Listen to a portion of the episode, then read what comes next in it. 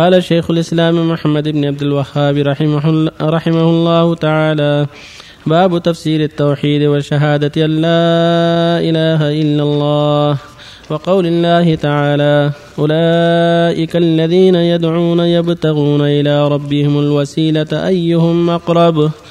وقوله تعالى وإذ, وإذ قال إبراهيم لأبيه وقومه إنني براء مما تعبدون إلا الذي فطرني.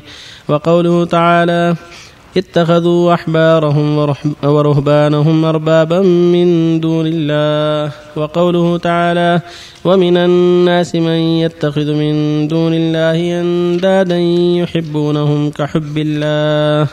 وفي الصحيح عن النبي صلى الله عليه وسلم أنه قال من قال لا إله إلا الله وكفر بما يعبد من دون الله حرم ماله ودمه وحسابه على الله عز وجل. وشرح هذه الترجمة وما بعدها من الأبواب.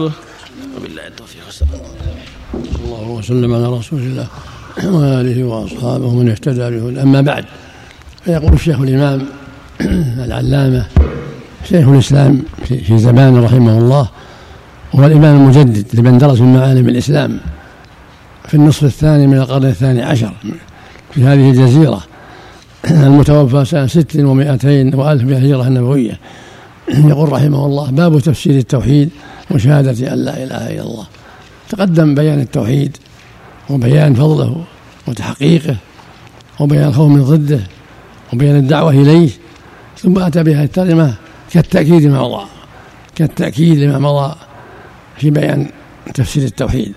فقد تقدم بيانه وكل هذا من باب الإيضاح والبيان والتأكيد لما عرف من حال الناس وأن قد التبس عليهم الأمر ولم يعرفوا حقيقة التوحيد فأراد بهذه التراجم أن يبينه مرة بعد مرة وأن يوضحه إيضاحا بعد إيضاح. ولهذا قال باب تفسير التوحيد وشهادة أن لا إله إلا الله. رحمك الله. عطف الشهادة على التوحيد من باب, من باب عطف الدال على المدلول.